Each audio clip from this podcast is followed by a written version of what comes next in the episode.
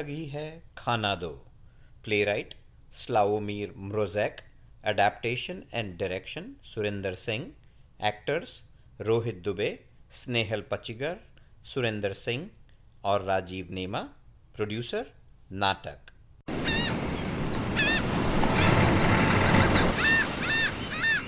बहुत ज़ोर से भूख लगी है। भूख के मारे जान निकली जा रही है। कुछ खाने को मिल जाए तो पेट की आग शांत हो जाए। क्या सारा राशन खत्म हो चुका है?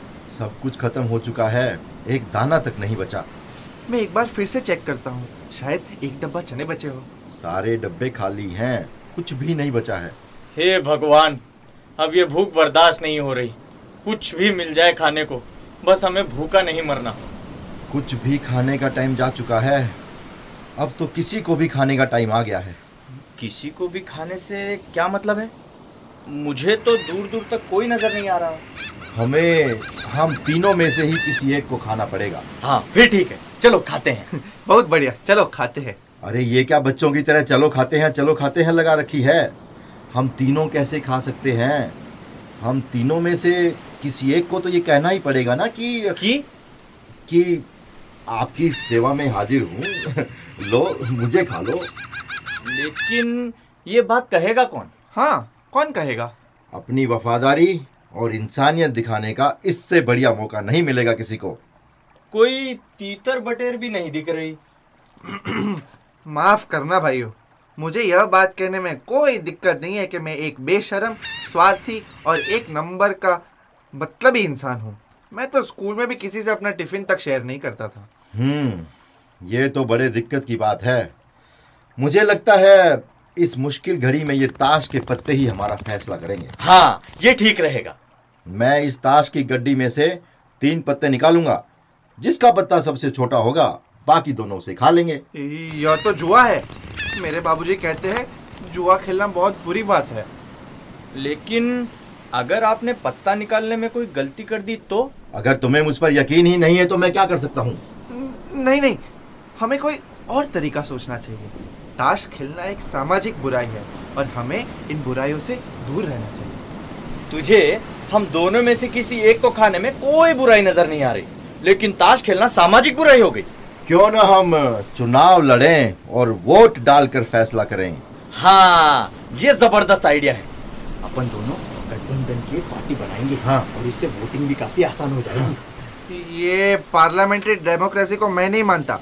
वैसे भी यह बहुत ही पुराना और दक्यानुसी तरीका है। अरे फूफा जी और कोई तरीका है? अगर तुझे डिक्टेटरशिप पसंद है तो मुझे हिटलर बनने में कोई परेशानी नहीं। मैं यहाँ कोई अन्याय नहीं होने दूँगा। तो फिर चुनाव मंजूर है कि नहीं? ठीक है लेकिन कोई गठबंधन नहीं बनाएगा। सब लोग अपना अपना चुनाव लड़ेंगे। और अपना वोट कोई दूसरे को नहीं बताएगा। तो फिर तय हुआ हम सब अपनी अपनी पर्ची पर एक आदमी का नाम लिखकर इस टोपी में डाल देंगे। अब आएगा मज़ा। एक मिनट। अब क्या हुआ? हमें चुनाव से पहले कैंपेनिंग भी करनी चाहिए। हर सभ्य देश में चुनाव से पहले एक उम्मीदवार को अपना पक्ष रखने का मौका मिलता है कि नहीं? ठीक है अगर तेरी यही मर्ज़ी है तो। ठीक है लेकिन थोड़ा जल्दी। बहुत भूख लगी है। कैंपेनिंग शुरू होती है। सबसे पहले कौन बोलेगा? मेरे ख्याल से तो इसको ही शुरू करना चाहिए। मैं सबसे आखिर में बोलूँगा। मुझे स्टेज फीवर से डर लगता है। भाई कैंपेनिंग का आइडिया भी तो तेरा ही था ना? बिल्कुल। उठो और सभ्य लोगों की तरह इलेक्शन लड़ो। ठीक है। अगर आप लोग जिद कर रहे हो तो मैं ही शुरू करता हूँ। भाइयों और भाइयों। ए भूमिका बांधने की कोई ज़रूरत नहीं है। सीधा मुद्दे पर आ। ठीक है ठीक है। आज हम सब यहाँ खाने की समस्या को लेकर इकट्ठे हुए हैं। मैं आप सबसे हाथ जोड़कर प्रार्थना करता हूँ कि आप लोग मुझे खाने का विचार अपने मन से त्याग दें। मेरी एक ही बीवी है, दो बच्चे। हम एक सुखी परिवार की तरह अक्सर सर्दियों में बाहर बगीचे में बैठकर धीमी धीमी धूप का लुफ्त उठाते हैं। मेरी बीवी कुर्सी पर बैठकर स्वेटर बुनती है और मैं उसके सामने बैठकर चाय की चुस्कियाँ लेता हूँ। और बच्चे बच्चे आसपास झूला झूलते हैं। मेरे दयावान भाइयों क्या आप ये सुहाना दृश्य देख सकते हैं? कितना बढ़िया हंसता खेलता परिवार। मुझे यकीन है कि मेरी यह कहानी आपके दिल को छू गई होगी। हद कर दी मेरे यार। ये भी कोई बात हुई? हाँ? ये हमारी ज़िंदगी और मौत का सवाल है। ये सेंटी मारने से कुछ नहीं होगा। बिल्कुल। और तेरे बच्चे तेरे बिना भी झूला झूल सकते हैं। हाँ। मैंने अपने सुनहरे भविष्य के लिए ज़्यादा मेहनत नहीं की। मैंने अपने सपने भी पूरे नहीं किए। अगर आप लोग मुझे एक मौका दे दो तो मैं आप दोनों को कुछ बनकर दिखाऊँगा। थोड़ा ऊँचा बोल। मैं आप लोगों को कुछ बनकर दिखाऊँगा। तुझे सिर्फ़ तेरे करियर की चिंता है। लानत है तुझ जैसे दोस्त पर। हमें खाना चाहिए खाना। भूख लगी है खाना दो। भूख लगी है खाना दो। भूख लगी है खाना दो। चल नीचे उतर। अब मेरी बारी। मेरे प्यारे बरातियों। अब आएगा मज़ा। शाबाश। मैं भाषण वाषण में विश्वास नहीं रखता। और ना ही मैं रोना धोना मचाऊँगा। मुझे बचपन से ही खाना बनाने का बड़ा शौक है। खाने का नहीं, ना ना ना मुझे तो भूख ही नहीं लगती। बिल्कुल चिड़िया जितना छोटा सा पेट है मेरा। कई साल पहले एक दो रोटी का टुकड़ा खा लिया होगा। अब नहीं खाता। लेकिन हाँ खाना बनाना मेरी ज़िंदगी का सबसे बड़ा मकसद है। एक अच्छे रसोइये की तरह खाना बनाना, उसे परोसना और दूसरे को खाते हुए देखने में मुझे बहुत मज़ा आता है। और इसके बदले में कोई इनाम भी नहीं चाहिए। और दोस्तों जाते जाते एक बात और बता दूँ। नॉनवेज काटना और बनाना मेरी खास विशेषता है। और मेरे हाथ की नॉनवेज चटनी। हम्म, शाबाश लड़के ये हुई ना बात। बॉस अब आपकी बारी। कोई कसर मत छोड़ना। हाँ। भूखे शेरों। जय राम जी की। जय राम जी की जय राम जी की। मैं बहुत कम बोलूँगा। आप लोगों पर कोई ज़ोर ज़बरदस्ती तो है नहीं। आप अपना फैसला खुद करें। मैं तो बस एक नौकर आदमी हूँ। आप जो फैसला करेंगे वो मुझे मंजूर होगा। मैं खाने पीने के मामले में कभी नखरे नहीं करता। जो मिल जाए वही खा लेता हूँ। लेकिन मुझे कुछ हजम भी तो नहीं होता। कुछ भी खा लूँ मेरे शरीर को लगता ही नहीं। मैं बचपन से काफ़ी कमज़ोर रहा हूँ। मेरी दो पसलियाँ लोहे की हैं। एक नकली गुर्दा और एक टांग, दूसरी टांग से थोड़ी छोटी है। अब ऐसे वक्त पर ऐसी बातें छुपाने का क्या फ़ायदा? आखिरी बात, मैं कोई स्वार्थी नेता तो हूँ नहीं। अगर आपने मुझे नहीं चुना तो मैं दूसरे आदमी को जो मांगेगा वही दे दूँगा। चाहे वो लेग पीस हो, उंगलियाँ हो या फिर भेजा मैं तो बच्चे खुचे में ही निफराम रहूँगा। तालिया बॉस क्या भाषण दिया है? मज़ा आ गया। अब ये चटर बटर बंद करो और फैसले की बात करो। हमारा नेता जिंदाबाद। बॉस मैं आपके भाषण से बहुत प्रभावित हुआ हूँ। क्यों भाई? अब तो हो गई तसल्ली। हाँ आपका भाषण काफ़ी अच्छा था। तो इसी के साथ कैंपेनिंग खत्म हुई। अब हम वोटिंग शुरू करेंगे। अपनी पर्ची पर एक आदमी का नाम लिखो और इस टोपी में डाल दो। हम्म। ठीक है। अब हम गिनती शुरू करेंगे। गिनती का नाम सुनकर मुँह में पानी आ गया। क्या हुआ? मेरी तरफ़ ऐसे क्यों देख रहे हो? सब ठीक तो है? ये चुनाव हमें रद्द करना पड़ेगा। क्यों भाई? भूख लग रही है। टोपी में चार पर्ची हैं। म- मैंने तो पहले ही कहा था ये पार्लियामेंट्री डेमोक्रेसी काफ़ी पुराना तरीका है। आजकल कामयाब नहीं होगा। अब क्या करें? असेंबली हैंग हो गई है। अब तो बस एक ही तरीका बचा है। किसी एक को नॉमिनेट करना पड़ेगा। और कौन करेगा नॉमिनेट? मुझे नहीं लगता मेरे अलावा कोई और ये काम कर पाएगा। इसलिए मुझे ही यह ज़िम्मेदारी लेनी पड़ेगी। जिसका मुझे डर था वही हुआ। मैं ऐसा हरगिज नहीं होने दूँगा। मुझे बेवकूफ़ समझाए क्या? भाई तू अरविंद केजरीवाल है क्या? चुनाव कामयाब नहीं होने दिया डिक्टेटरशिप पसंद नहीं। तू एक काम कर हम दोनों का सर फोड़ दे। शांत शांत शांत। इस मुसीबत की घड़ी में सिर्फ़ एक आदमी ही हमारी मदद कर सकता है। एक ऐसा आदमी जो अपनी श्रद्धा और भक्ति से अपने आप को हम भूखों के सामने पेश करे और हमारी भूख शांत करे। इतिहास गवाह है। जब सारे रास्ते बंद हो जाते हैं तो एक स्वयं सेवक ही पार लगाता है। हम्म, मैं तेरी बातों में नहीं आने वाला। भाई एक बार पूरी बात सुन तो ले। कोई भी आदमी अपने दोस्तों के लिए जान तक देने जैसे अद्भुत गुण चाह कर भी नहीं छुपा सकता। मेरे भाई जैसे दोस्त पहली नज़र में ही पहचान गया था कि तुझ में कुछ खास बात है।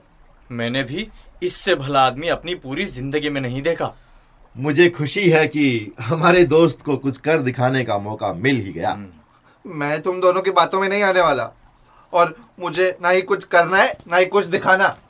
अभी थोड़ी देर पहले तूने नहीं कहा था कि तू कुछ कर दिखाना चाहता है? नहीं। तू अपने भाई जैसे दोस्तों को भूखा मरना देगा? हाँ। मतलब तू आत्म बलिदान नहीं करेगा? बिल्कुल नहीं। तुझे शर्म नहीं आती? मुझे महान बनने का कोई शौक नहीं है। हम्म, मैं तो सोच रहा था कि तू एक सच्चा देशभक्त और आशावादी आदमी है लेकिन तेरे जैसा स्वार्थी और मक्कार आदमी मैंने आज तक नहीं देखा। तू मेरे से दोबारा बात मत करना। बड़े दुख की बात है। अब तो ये ज़ाहिर है कि सम्मान और गौरव जैसी बातें तेरे लिए कोई मायने नहीं रखती। चलो कोई बात नहीं। कोई और तरीका सोचते हैं। हाँ मुझे बस न्याय चाहिए। अन्याय मुझसे सहन नहीं होता। और मुझे खाना चाहिए।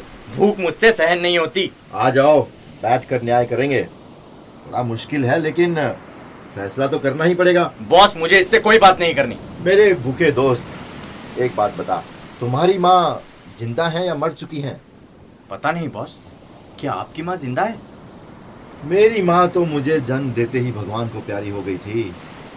एक तरफ़ मैंने आँखें खोली और दूसरी तरफ़ मैं अनाथ हुआ। मैं भी आपके जैसा ही अभागा हूँ बॉस। समुंदर के बीच बैठा हूँ झूठ नहीं बोलूँगा। मैं तो आँखें खोलने से पहले ही अनाथ हो गया था। तुम्हारी माँ तो है ना? मेरी तो एक ही माँ है। अगर उसे मेरे मरने की खबर मिली तो बेचारी रो रो कर अपनी आँखें सुझा लेगी। हम्म भाई अगर न्याय की बात करें तो जो पहले से ही अनाथ है उसे मार कर खाना तो बड़ी नाइंसाफी होगी। मेरे न्याय प्रिय दोस्त हम दोनों तो पहले से ही अनाथ हैं और अनाथ को मार कर खाना बहुत बड़ा अन्याय होगा। लेकिन देख भाई तेरी माँ ज़िंदा है और तू तो जीवन के सारे सुख भी भोग चुका है। अब इस दुनिया के सारे अनाथों का ऋण चुकाने का टाइम आ गया है। हाँ हमें तो यही नहीं पता कि घर क्या होता है माँ क्या होती है और माँ के हाथ का खाना क्या होता है। अ, अ, हो, हो सकता है मेरी माँ भी मर गई हो। हैं? बेचारी बहुत बीमार रहती है। तेरा कोई धर्म और ईमान है कि नहीं? अब इस बात को कैसे साबित करेंगे? हाँ साबित करके बता। जब मैं घर से आया था तो काफ़ी बीमार रहती थी बेचारी। सारा दिन बिस्तर में पड़ी रहती थी। आजकल तो कितनी सारी बीमारियाँ चल रही है।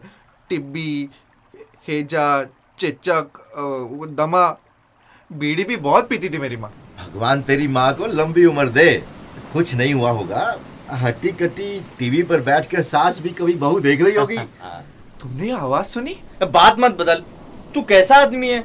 हमारी दुख भरी कहानी का तुझ पर कोई असर नहीं। बचाओ बचाओ बचाओ। अरे ये तो कोई हमारी तरफ़ तैरते हुए आ रहा है। हो सकता है वो हमारे लिए रोटी लाया होगा। बॉस वो तो एक हाथ से तैर रहा है और दूसरे हाथ में कुछ पकड़े हुए है। हाँ। अरे ये तो कोई वर्दी में है। बचाओ बचाओ। बच बचाओ हाथ हाथ। दो आराम से आराम से। आप लोगों का बहुत बहुत शुक्रिया। आप कुछ खाने का सामान लाए हो? नहीं आपके पास कोई रोटी का टुकड़ा हो तो दे दो। दो दिन से कुछ नहीं खाया। अरे आप? ये तो कमाल हो गया। क्या आप इसे पहचानते हो? मैं पिछले दस साल से इनके घर चिट्ठी पहुँचा रहा हूँ। भगवान की लीला भी न्यारी है। देखो देखो कहाँ समुंदर के बीच में आकर भेंट हुई और इत्तेफाक से मेरे पास आपका एक तार भी है। क्या मेरा तार?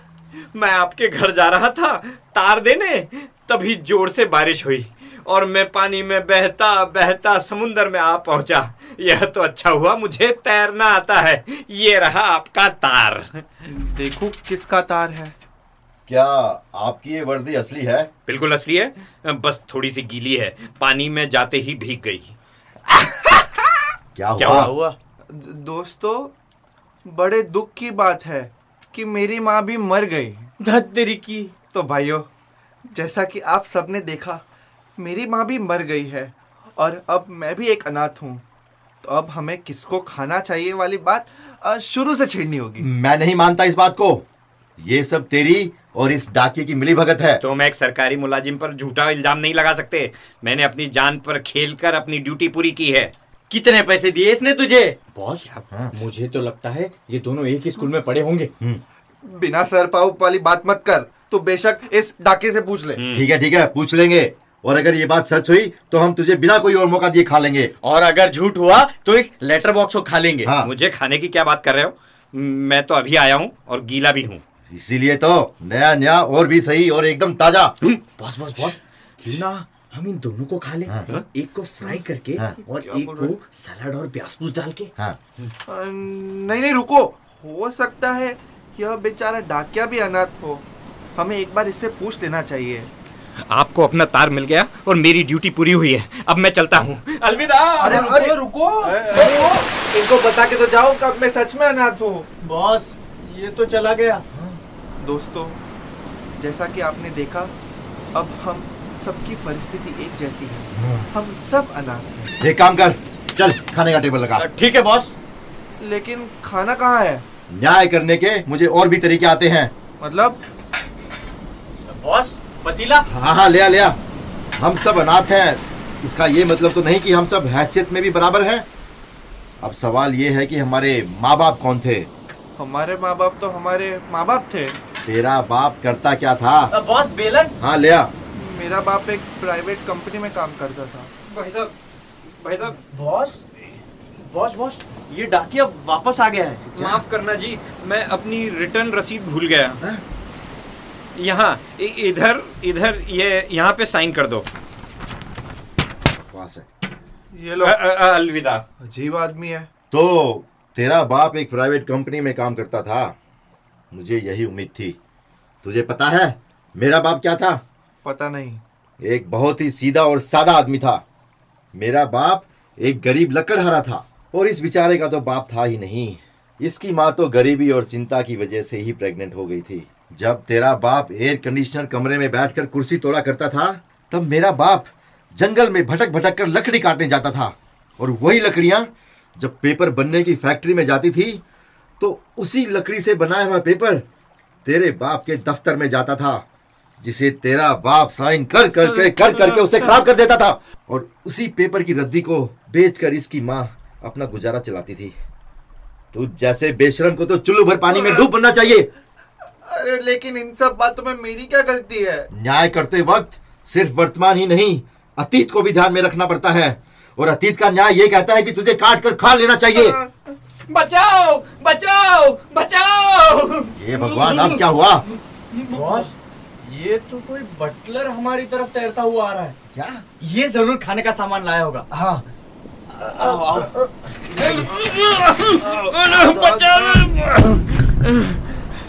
आप कुछ खाने का सामान लाए हो? नहीं आपके पास कोई रोटी का टुकड़ा पड़ा हो तो दे दो। दो दिन से कुछ खाया नहीं। अरे मालिक आप क्या आप इसे पहचानते हो? मैं पिछले दस साल से इनके घर बटलर की नौकरी कर रहा हूँ। भगवान की लीला भी न्यारी है। देखो कहाँ समुंदर के बीच में आकर भेंट हुई। कौन हो तुम? आपने नहीं पहचाना मुझे मालिक। आप बहुत छोटे से थे। मैंने आपको अपनी गोद में खिलाया है। क्या आपको याद नहीं? मैं आपको घुड़सवारी भी सिखाया करता था। चले जाओ। बस एक बार मुझे गले से लगा लो मालिक।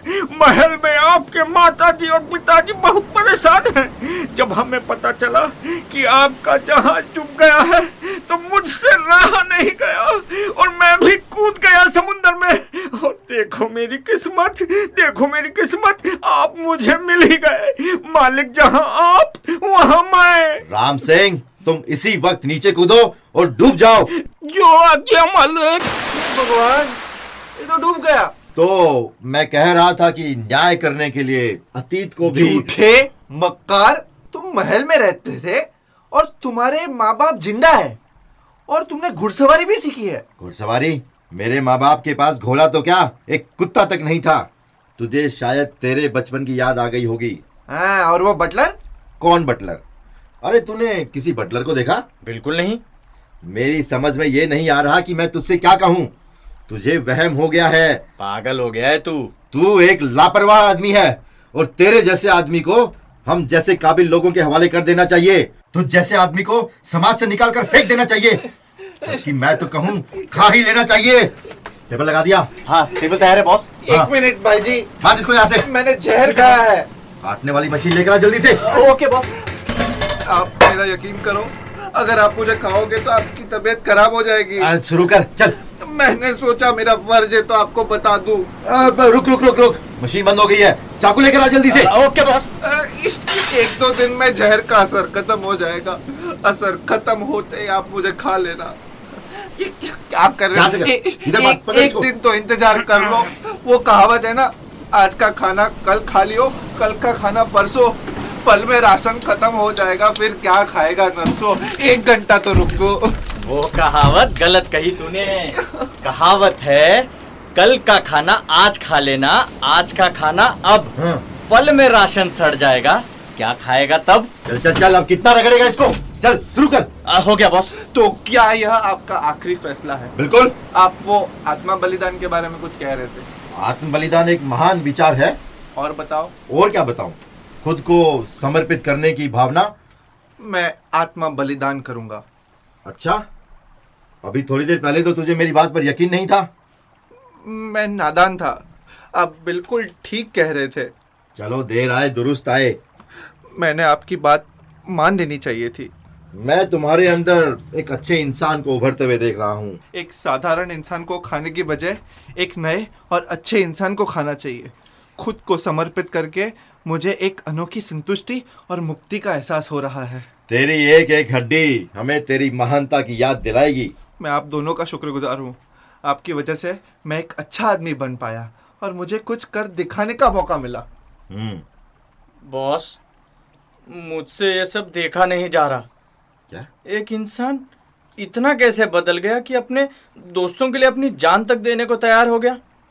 बॉस मैं भी अपने अंदर एक इन, एक एक नए इंसान को उभरते हुए देख रहा हूँ। उठो दोस्त तूने बहुत बड़ा पाठ पढ़ा है। अरे बेवकूफ़ वो तैयार हो चुका है। आ, नहीं बॉस मैंने भी अपना आत्मसम्मान पा लिया है। और वैसे भी एक कमज़ोर इंसान को खाना न्याय नहीं हो सकता। और एक ताकतवर इंसान को खाना भी न्याय नहीं हो सकता। इसलिए आप दोनों मिलकर मुझे खा लो और इस पापी संसार से मुक्त करो। बेवकूफ़ चाकू उठा और इसकी गर्दन काट। नहीं बॉस बल्कि मैं तो कहता हूँ हम दोनों को मिलकर आपको खा लेना चाहिए। क्या? इसको खाएँगे तो हफ़्ते दो हफ़्ते में राशन फिर खत्म हो जाएगा। आपको खाएँगे तो महीने तक राशन खत्म नहीं होगा। लेकिन फैसला तो मुझे खाने का हुआ था। हाँ। मैं तो मैं यह मौका हाथ से नहीं जाने दूँगा। बिल्कुल। नहीं या तो तुम दोनों मिलकर मुझे खा लो, या फिर हम दोनों मिलकर बॉस को खाएँगे। मेरी तरफ़ से तू आज़ाद है। हम्म आज़ाद। आज़ादी का कोई मतलब नहीं होता। केवल सच्ची आज़ादी ही आज़ादी होती है। लेकिन ये सच्ची आज़ादी मिलेगी कहाँ? सच्ची आज़ादी वहीं मिलेगी जहाँ झूठी आज़ादी नहीं मिलती। आप दोनों की आत्म बलिदान की लगन देखकर मेरा भी दिल भर आया है। मेरा भी हृदय परिवर्तन हो गया है। तू ठीक कह रहा था दोस्त। तुम दोनों मिलकर मुझे खा लो और इस पापी संसार से मुझे मुक्त करो। नहीं सबसे पहले मैं माना था आप मुझे खा लो। नहीं मुझे खा लो। अरे ये क्या बच्चों की तरह मुझे खा लो मुझे खा लो लगा रखी है? हम तीनों कैसे खा सकते हैं? हाँ, दोस्तों आज हमारे सामने एक अजीब समस्या खड़ी हुई है। हम तीनों भूखे हैं और तीनों ही अपने आप को अर्पित करना चाहते हैं। मुझे लगता है इस मुश्किल घड़ी में ये ताश के पत्ते ही इस बात का फैसला करेंगे।